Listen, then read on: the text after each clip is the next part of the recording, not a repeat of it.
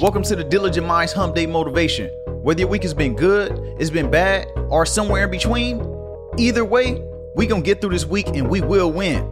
Without further ado, here's your message to help you get through the rest of the week. If you don't appreciate what you have already, how do you expect to receive more? You're not grateful for the small things that you have on a day to day basis that so many people in the world would be grateful to have. They'd be happy to change positions with you, and you complaining about things in your life. Yes, I understand you want more. You're not there yet. It feel like things never going to your favor. But sometimes that could be because you're not acknowledging all the things you do have, all the blessings that have come into your life so far. How many times have you prayed for what you have at this moment? But now that you have it, you take it for granted.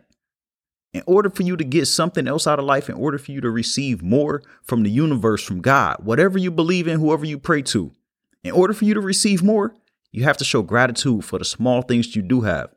You have to say, look, I see what you did for me. I'm happy. I'm happy that you've done this for me. Now I can go out there and get more because I'm happy and I acknowledge everything that I do have right now. It can be easily taken away. Begin to show appreciation for what you already have and watch you attract more into your life.